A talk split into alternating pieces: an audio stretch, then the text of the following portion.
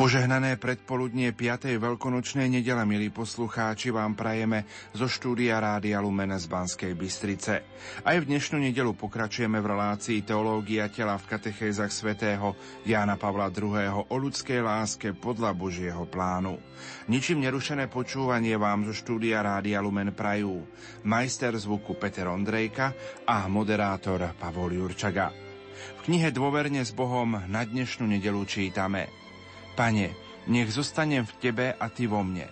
Liturgia slova zhrňuje dnes cestu kresťanského života. Obrátiť sa, začleniť sa do Kristovho tajomstva a rásť v láske. Prvé čítanie podáva správu o Šaulovom príchode do Jeruzalema, kde všetci sa ho báli, lebo neverili, že je učeníkom. Ale Šaul na ceste do Damašku videl pána a s ním hovoril. Milosť ho oslnila mimoriadným spôsobom a zo zúrivého nepriateľa stal sa horlivým apoštolom Krista. Obrátenie každého človeka nie je také rýchle, naopak vyžaduje obyčajne dlhú prácu na premáhaní vášni a zlých návykov a na premene zmýšľania a chovania.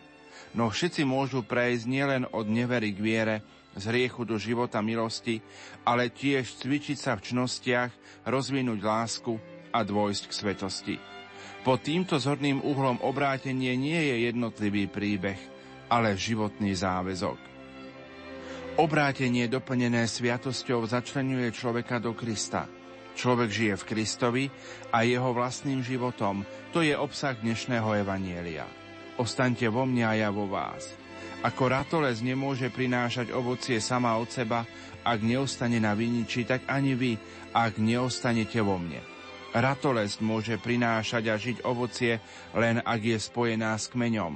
Takisto kresťan len ak zostane v Kristovi, môže žiť v milosti, v láske a prinášať ovocie svetosti.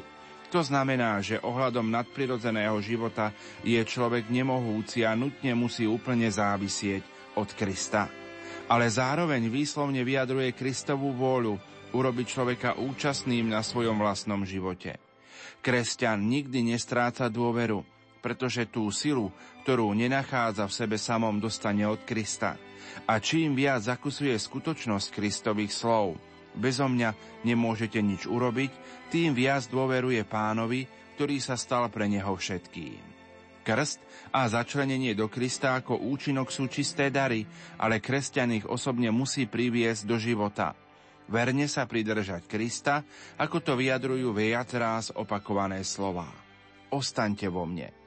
Dôležitý prostriedok, aby sme zostali v Kristovi, pozostáva v tom, že zostanú v nás jeho slová.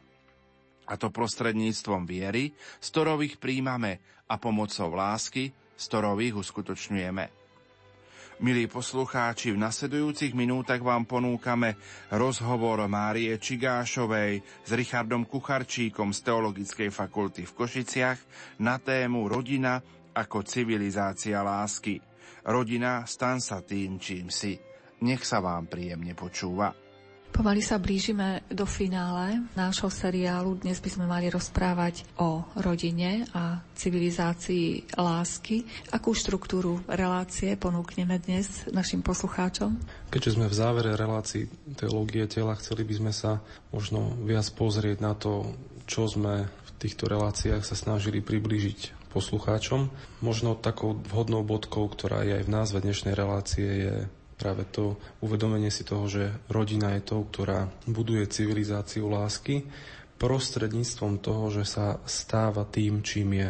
Tie slova rodina, staň sa tým, čím si sú také revolučné slova Jana Pavla II. v encyklike Familiaris Consortio a budeme sa snažiť priblížiť si to, čo to znamená stať sa tým, čím je. A prostredníctvom toho teda budeme rozprávať o tom, akým spôsobom rodina môže budovať civilizáciu lásky. Čiže je tam vzťah rodina, civilizácia lásky? Aký priamy, nepriamy? Ten pojem civilizácia lásky prvýkrát použil pápež Pavol VI. Jan Pavol II ho prevzal a veľmi často ho používal aj vo svojich eh, encyklikách, aj vo svojich príhovoroch. A v zásade teda používal také dva pojmy. Jeden pojem bol, mohli by sme povedať, civilizácia, technická civilizácia, civilizácia výroby, civilizácia pôžitku, civilizácia veci, civilizácia predmetov a ten druhý pojem, ktorý používal ako protiklad alebo opozitum, bol pojem civilizácia lásky. A práve ten pojem civilizácia lásky spájal s rodinou, o ktorej tvrdil, že ona je tá, ktorá má vytvárať túto civilizáciu lásky. Čiže Oproti sebe stoja ako keby nejaké dve civilizácie. Prvá, ktorá je budovaná vo svete, kde vládne individualizmus, egoizmus druhá, ktorá je budovaná na láske, na osobe, na personalizme. Skúsme si teda trochu podrobnejšie priblížiť tie spomínané dve civilizácie. Myslím, že tá civilizácia veci, pôžitku, civilizácia výroby, spotreby nám nie je veľmi cudzia, pretože v nej dennodenne žijeme a dennodenne sa s ňou stretávame. Už len možno ten technický pokrok, ktorý vidíme vo svete, kde sa človek pomaly na všetko pozera cez obrazovku, cez iPad, cez mobil, cez internet, a teda niekedy možno už ani nevidí tú realitu, v ktorej sa nachádza. Častokrát sme nútení žiť vo virtuálnom svete, budovať si virtuálne spoločenstva, virtuálne komunity a pritom možno zabúdame žiť reálne vzťahy. Takisto vo svete, v ktorom sa ako keby vec stáva dôležitejšia ako osoba, hrozí, že začneme uvažovať skôr logikou veci ako logikou daru.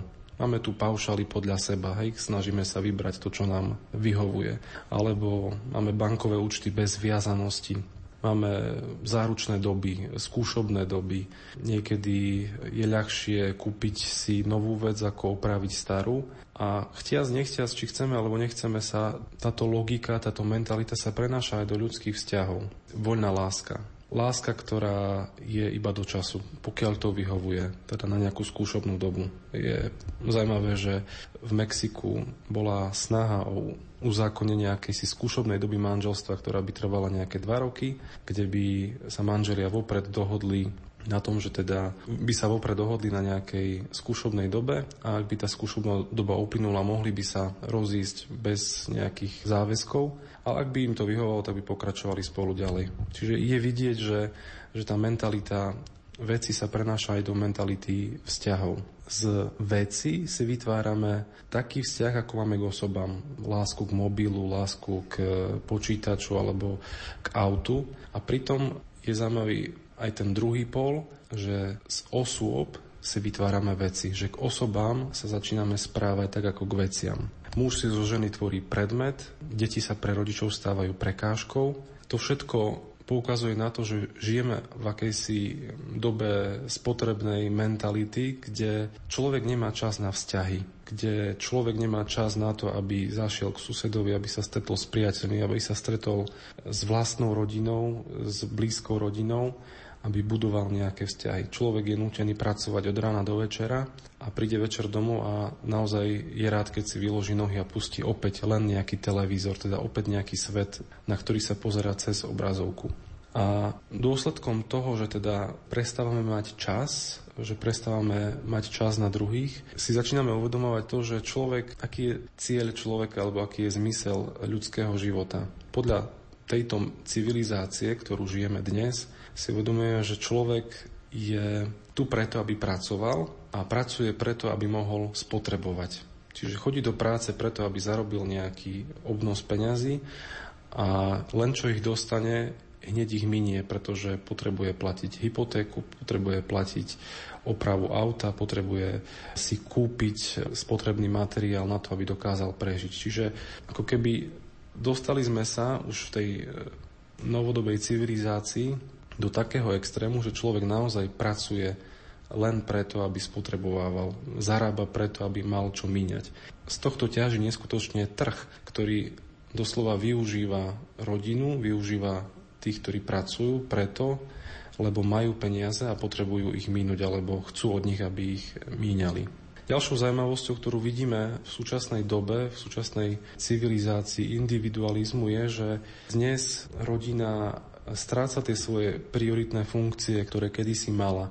myslíme momentálne konkrétne napríklad aj na tú ekonomickú funkciu, ktorá nespočívala iba v tom, že rodina je spotrebná jednotka, ale predovšetkým v tom, že rodina bola aj výrobná jednotka, že rodina bola tá, ktorá vyrábala nejaký kapitál dnes je rodina iba tou, ktorá spotrebováva, tá, ktorá je zaujímavá preto, lebo je spotrebiteľom. Aj keď môžeme sa pýtať, že či je naozaj rodina zaujímavým spotrebiteľom, lebo zdá sa, že dnes celá ekonomika je nastavená takým spôsobom, že jednotlivec je zaujímavejší ako rodina. Pretože ak máme rodinu, tak rodina potrebuje jeden počítač, potrebuje jeden tablet, jedno auto, jeden dom. Ale ako náhle sa rodina rozchádza, rozvádza, je pre ekonomický trh oveľa zaujímavejšia, pretože potrebuje dva domy, dve autá, dva počítače, dva tablety. A vidíme teda, ako sa kto si začína vyvlastňovať tie funkcie rodiny. Ekonomickú funkciu, potom výchovnú, dávame deti škôlkam, školám, ktoré sa o naše deti starajú a na ktoré už aj my kladieme takú zodpovednosť, že teda očakávame od nich, že sa budú starať o naše deti, že ich budú nielen vzdelávať, ale aj vychovávať. Dávame naše deti církvi. Myslím tým teraz konkrétne to také spoliehanie sa rodičov na náboženskú výchovu v škole alebo na úlohu katechétu alebo kňaza, pričom sa zabúda na to, že toto je prvotná úloha manželov, rodičov. Dávame deti do centier voľného času a tak sa sami vyvlastňujeme od tej odpočinkovo-regeneračnej funkcie, ktorú rodina má. A zdá sa, že v dnešnej dobe čím ďalej, tým viac sa rodina sama pripravuje, alebo kto si ju pripravuje o, aj o biologicko-reprodukčnú funkciu. Tým, že deti sa už nerodia v lone rodiny, ale v centrách asistovanej reprodukcie. Je zaujímavé, ako v tom celom systéme dominuje individualizmus a anonymita. Je pre mňa jednoduchšie, keď potrebujem chlieb, zajsť do nejakého hypermarketu a tam si ten chlieb kúpiť, ako si ho upiec doma, alebo ako možno podporiť nejakého suseda, ktorý podniká, predáva alebo pečie chlieb. Ak sa mi pokazí chladnička, tak e, dnes už nezavolám svojho kamaráta, ale zavolám firmu, ktorá mi to opraví za oveľa viac. Ak by v nedeľu chýba cukor, tak nejdem k susedovi, ale zajdem 5 km do susednej dediny alebo do mesta, do obchodu, ktorý je otvorený 24 hodín, aby som si ten cukor kúpil. Na tom vidieť, ako sa teda sami pripravujeme o tie vzťahy, ktoré boli kedysi prirodzené a ktoré boli základom pre budovanie nejakých e, rodinných vzťahov. Strácame možno takú bežnú a jednoduchú kultúru navštevovania. Kedy si bolo bežné, že sme sa stretávali rodiny, priatelia, susedia, pozývali sme sa na kávu, na koláč. Dnes si postavíme vysoké betonové múry, aby nám nikto do dvora nevidel a dobre ich zamkneme a vypneme zvonček, aby nám pre istotu k nám pre istotu nikto nemohol prísť. A ako náhle sa vrátime z toho sveta práce, tak e, zatvoríme všetko na zámky a nedovolíme nikomu, aby vnikol do toho nášho domu. Ďalej sa to prejavuje aj takým spôsobom, že rodina dnes stráca tie dôležité vzťahy, ktoré kedysi mala napríklad so starými rodičmi, ktorí mali dôležitú úlohu pri výchove detí. Dnes tie deti vezmeme a dáme ich vychovávateľovi, operke, škole, škôlke, namiesto toho, aby sme ich dali starým rodičom, s ktorými si deti prirodzene potrebujú vytvárať dobrý vzťah. Prejavuje sa táto kultúra, táto civilizácia v tom, že z nedelnej svete omši utekáme domov alebo utekáme na cintorín za mŕtvými, ale nebudujeme vzťahy pred kostolom, tak ako to bolo v prvotnej cirkvi, kedy to bratské spoločenstvo bolo prirodzeným pokračovaním Eucharistie. A tak ako pápež Jan Pavel II v liste rodinám hovorí, začíname si uvedomovať, že sme účastní akéhosi egoizmu jednotlivca, egoizmu páru a egoizmu rodiny, ktorý sa potom pretávuje do nejakého spoločenského egoizmu. To všetko, tá celá tá kultúra egoizmu, individualizmu vyplýva práve z toho, že sme prestali vnímať tú dôležitú úlohu, ktorú rodina má pri budovaní vzťahov, pri pretváraní sveta. Hovoríme o civilizácii lásky. Vy ste ju tak priamo úmerne spojili s rodinou. Nemôžu tú civilizáciu lásky vytvárať jednotlivci alebo iné skupiny, možno nejaké inštitúcie? Prečo práve rodina? Ak by sme začali úplne od konca, tak preto, lebo žiadne občianske združenie ani žiadna firma nedostala status sviatosti. Jedine manželstvo, to o tom hovoril, o tom hovoril v minulej relácii Don Marian Valabek. A Mohli by sme sa pýtať, či to nemôžu jednotlivci, či nemôžu jednotlivci budovať túto civilizáciu lásky, či nemôžu civilizáciu lásky budovať firmy. Samozrejme, všetci sme k tomu povolaní, ale prvorada úloha civilizácie lásky spočíva práve na rodine. A prečo teraz? Kvôli tomu, lebo Práve v rodine sa učíme vychádzať zo seba samých. Nie iba na istý čas, ako je to v prípade voľných vzťahov, keď mi to bude vyhovovať. Učíme sa vychádzať zo seba dennodenne, v dobrom i v zlom, v šťastí, v nešťastí, v zdraví, v chorobe. Tam sa učíme tej láske v tom zmysle. Práve v rodine sa učíme logike darovania, nie logike spotreby, alebo logike daru a nie logike spotreby. Ak si možno povieme, že či túto civilizáciu lásky bude určite najautentickejšie budovať rodina, ktorá bude založená na sviatostnom manželstve. Pretože to budovanie civilizácie lásky nebude už len ich úsilím, ale to ich úsilie bude podporené milosťami, ktoré dostávajú vo sviatosti manželstva. Budovanie civilizácie lásky je prakticky tou misiou, ktorú Kristus očakáva od sviatostných manželov, pretože ak on chce premieňať tento svet, tak ich chce premieňať cez človeka. A kde inde je lepšie viditeľná láska, ak nie v láske manželov, v láske rodičov k deťom. Preto aj Jan Pavel II kladol tak veľký dôraz na to, aby tá civilizácia lásky bola prvoradou úlohou rodiny. V liste rodinám spomína, rodina je vyjadrením a prameňom takej lásky. Cez ňu prechádza hlavný prúd civilizácie lásky, ktorá v nej nachádza svoje základy. Vidíme teda, že vo sviatosti manželstva, v manželskom sľube, kde sa manželia dávajú a príjmajú, kde vyhlasujú svoju ochotu príjmať a vychovávať deti, tak tam sa kladú základy pre budovanie tejto civilizácie lásky, ktorá sa začína budovať v tej malej civilizácii, v tej malej bunke, v tej rodine a prostredníctvom toho sa šíri ďalej do miestneho farského spoločenstva do obce a ďalej. Môžeme byť aj konkrétnejší, ako prakticky môže teda rodina budovať túto civilizáciu lásky? Človek, ktorý bol stvorený na obraz a podobu Boha, dostal v istom zmysle, môžem povedať aj záväzok, hovorí Jan Pavol II v liste rodinám, záväzok, aby svet, ktorý dostal do rúk, formoval na obraz a podobu Boha.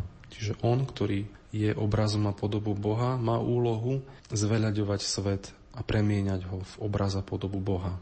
A takým spôsobom má tento svet poľučťovať. A je to možné po sviatostnom manželstve špeciálne aj vďaka tomu, pretože manželia skrze dar Ducha Svetého, ktorého dostávajú vo sviatosti manželstva, dostávajú lásku, ktorá sa vylieva v ich srdciach skrze Ducha Svetého. A táto láska tento dar Ducha Svetého spôsobuje, že oni sami sú schopní tejto logiky daru. Že sú schopní učiť sami seba, deti, farnosť, tí, ktorí sú okolo nich, sú schopní učiť tejto logike daru. Už len tým, že rodina je tá, ktorá príjma človeka. Deti sa nerodia vo firmách, deti sa nerodia v tých občianských združeniach, rodia sa v rodine, lebo rodina je špecifická blízkosťou vzťahov blízkosťou toho zväzku. Dieťa jednoducho potrebuje toto lono rodiny a v rodine napríklad naša hodnota nezávisí od toho, čo vyprodukujeme, tak ako je to vo firme, kde naša hodnota rastie podľa toho, koľko vyprodukujeme. V rodine učíme deti, toto sa sestre nerobí, takto sa k bratovi nespráva. V rodine učíme citu pre dôstojnosť každej ľudskej osoby. Možno tým, že príjmame osobu, ktorá má nejaký handicap, alebo že príjmeme dieťa aj v situáciách, v ktorých je to nečakané alebo nežiadané. V rodine učíme príjmať človeka inej farby pleti, učíme príjmať ľudí, ktorí vyzerajú inak ako my. V rodine učíme deti tej gramatike, reči tela, o ktorej sme tu rozprávali, že to telo treba vychovávať, že to telo musíme vychovávať Učíme deti studu, hanblivosti, ktorá nás ochraňuje pred tým, aby nás druhý používali ako predmet. Rodina je škola toho, čo znamená byť bratom a sestrou, ak hovoríme teda o rozmere napríklad církvy.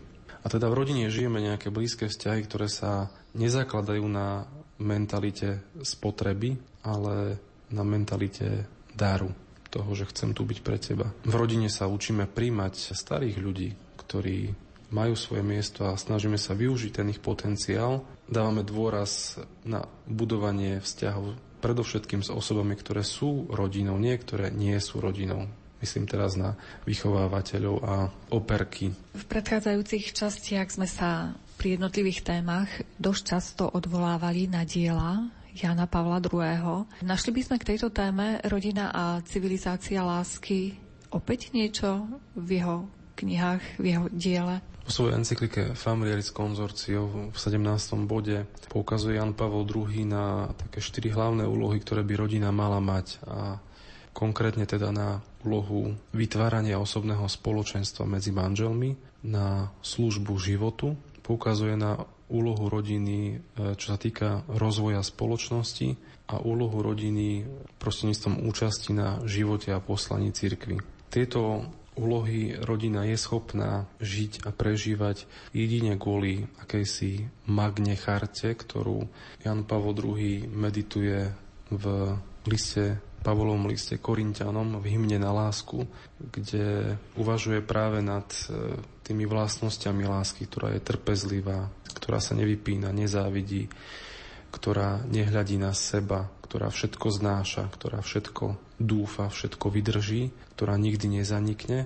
Práve takáto láska je motivom toho, čo manželia nakoniec realizujú. Hlavným poslaním manželov a rodiny je teda láska. A túto lásku majú odovzdávať v týchto štyroch oblastiach, o ktorých sme hovorili. V tom, že vytvárajú medzi sebou spoločenstvo ako manželia, v tom, že odovzdávajú život a vychovávajú deti, v tom, že slúžia cirkvi a že slúžia spoločnosti. Skúsme teda opäť trochu podrobnejšie tie jednotlivé spomínané úlohy, ktoré rodina má približiť našim poslucháčom? Základom stabilnej spoločnosti je stabilná rodina a základom stabilnej rodiny je stabilné manželstvo. A preto Jan Pavel II veľmi logicky začína úlohu, ktorú manželia v cirkvi a v spoločnosti majú, začínajú od toho, akú úlohu majú voči sebe navzájom. Oni dvaja sú tí prví, ktorí sú najdôležitejší. Ich vzťah je tým, ktorý je najdôležitejší pre vzťah detí, pre celú spoločnosť a církev, pretože ak ich vzťah nebude pevný, ak ich vzťah nebude stabilný, trvalý, tak potom nemôžeme hovoriť ani o tých ďalších úlohách. V manželstve sa učia budovať to osobné spoločenstvo, to často skloňované komunio personárum, ktoré je tak častým pojmom, ktorý Jan Pavel II používa. Tam sa učia byť len pre teba, navždy. Tam sa učia tomu dennodennému opakovaniu manželského sľubu. Zvlášť, ak sú sviatostní manželia, čerpajú z tej sviatosti, ktorá podporuje sviatosť manželstva, teda sviatosť Eucharistie, tak tam vidia to, ako veľmi sa majú navzájom milovať, až pokiaľ majú ísť. Spoločné dobro manželov vyplýva z toho, že zachovávajú voči sebe vernosť, že zachovávajú voči sebe úctu, že ich zväzok je trvalý a stabilný. Druhá úloha, bez ktorej nemôžno hovoriť o tých ďalších úlohách, ktoré rodina má voči spoločnosti a voči cirkvi, je dôležitá úloha služby životu, ktorá spočíva nielen v plodení, ale aj vo výchove. Manželia sa stávajú spolu tvorcami života, ktorého darcom je Boh. Tá ich úloha nespočíva teda len v plodení, ale aj vo výchove, ktorá, ak by sme vychádzali z pôvodného názvu edukáre, vychovávať, tak by sme možno zašli až k pôvodnému významu slova, ktoré znie ex ducere, to znamená vyťahovať, vyťahovať z dieťaťa, vyťahovať to, čo to dieťa, čo je v ňom, ten potenciál. To je takou dôležitou úlohou rodičov rozpoznávať, aké sú dary, aké sú talenty toho dieťaťa. Pritom, keď dieťa prichádza do rodiny, je zaujímavé, že to manželské komunio osôb, komunio personárum sa začína meniť na komunitas. Hej, takisto na akúsi spoločnosť, ale už nie len tú, ktorú tvoria manželia, ale tú, ktorú tvoria otec, matka, dieťa.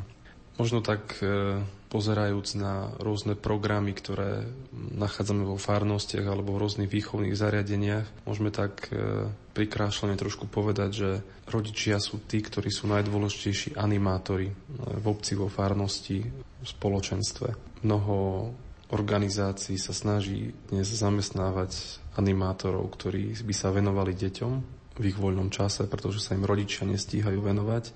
ale možno, že by sme potrebovali späť vrátiť e, to, čo bolo tou prirodzenou úlohou rodiny. Že rodina je tou, ktorá plní tú dôležitú funkciu animátorov, teda oživovateľov detí, tá, ktorá vyplňa ten voľný čas detí. Je síce pekné, ak sa deti naučia kresliť a strihať a hrať futbal a všetko iné, čo by sme možno mnohokrát aj vďaka inštitúciám, ktoré máme, možno nedokázali my sami, ale tá prvotná úloha je spočíva na rodičoch. A preto úloha výchovných zariadení je vždy len sekundárna a má nám pomáhať v tom, aby sme my dokázali ako rodičia e, stráviť ten čas s deťmi lepšie, efektívnejšie, aby sme ho dokázali vôbec s tými deťmi tráviť tej skúsenosti rodičovstva sú veľmi dôležitý otec a matka, pretože možno práve matka cez tú skúsenosť tehotenstva, ktoré určite nie je ničím príťažlivým, práve kvôli bolestiam, kvôli nevoľnostiam, obmedzeniam, kontrakciám a náročnosti pôrodu a potom všetkého, čo je spojené s výchovou dieťaťa. V tom majú u mňa obdiv všetky ženy. Práve tu vidíme, že ak by sa deti rodili vo firmách, tak by žiadna firma asi nedokázala urobiť, splniť túto úlohu takým spôsobom, ako ju dokáže plniť matka alebo otec. Pretože to, čo, to výnimočné, čo dáva rodina, je tá blízkosť vzťahov, tá emocionálna funkcia. Takisto úlohou otca je sprevádzať, sprevádzať ženu v jej materstve zúčastňovať sa na tej jej úlohe, vchádzať e, do toho tajomstva života a sprevádzať ju tým životom, e, rodiacim sa životom.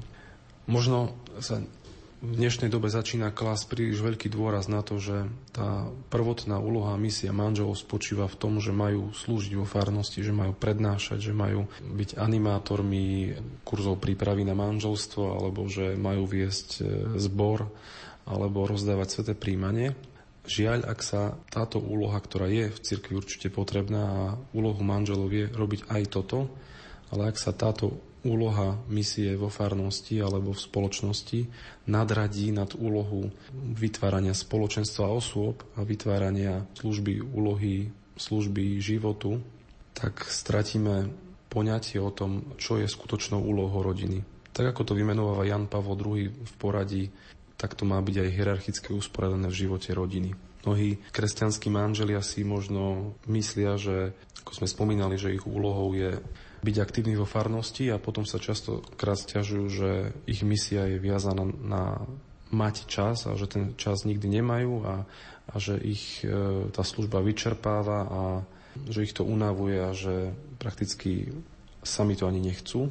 Hlavná úloha manžel teda nespočíva v tom, že sú nejakými animátormi vo farnosti alebo vedú nejaké spoločenstva alebo kurzy, ale predovšetkým v tom, že sú tým spoločenstvom života a lásky, ako to spomína aj Jan Pavol II vo Familiaris Consortio.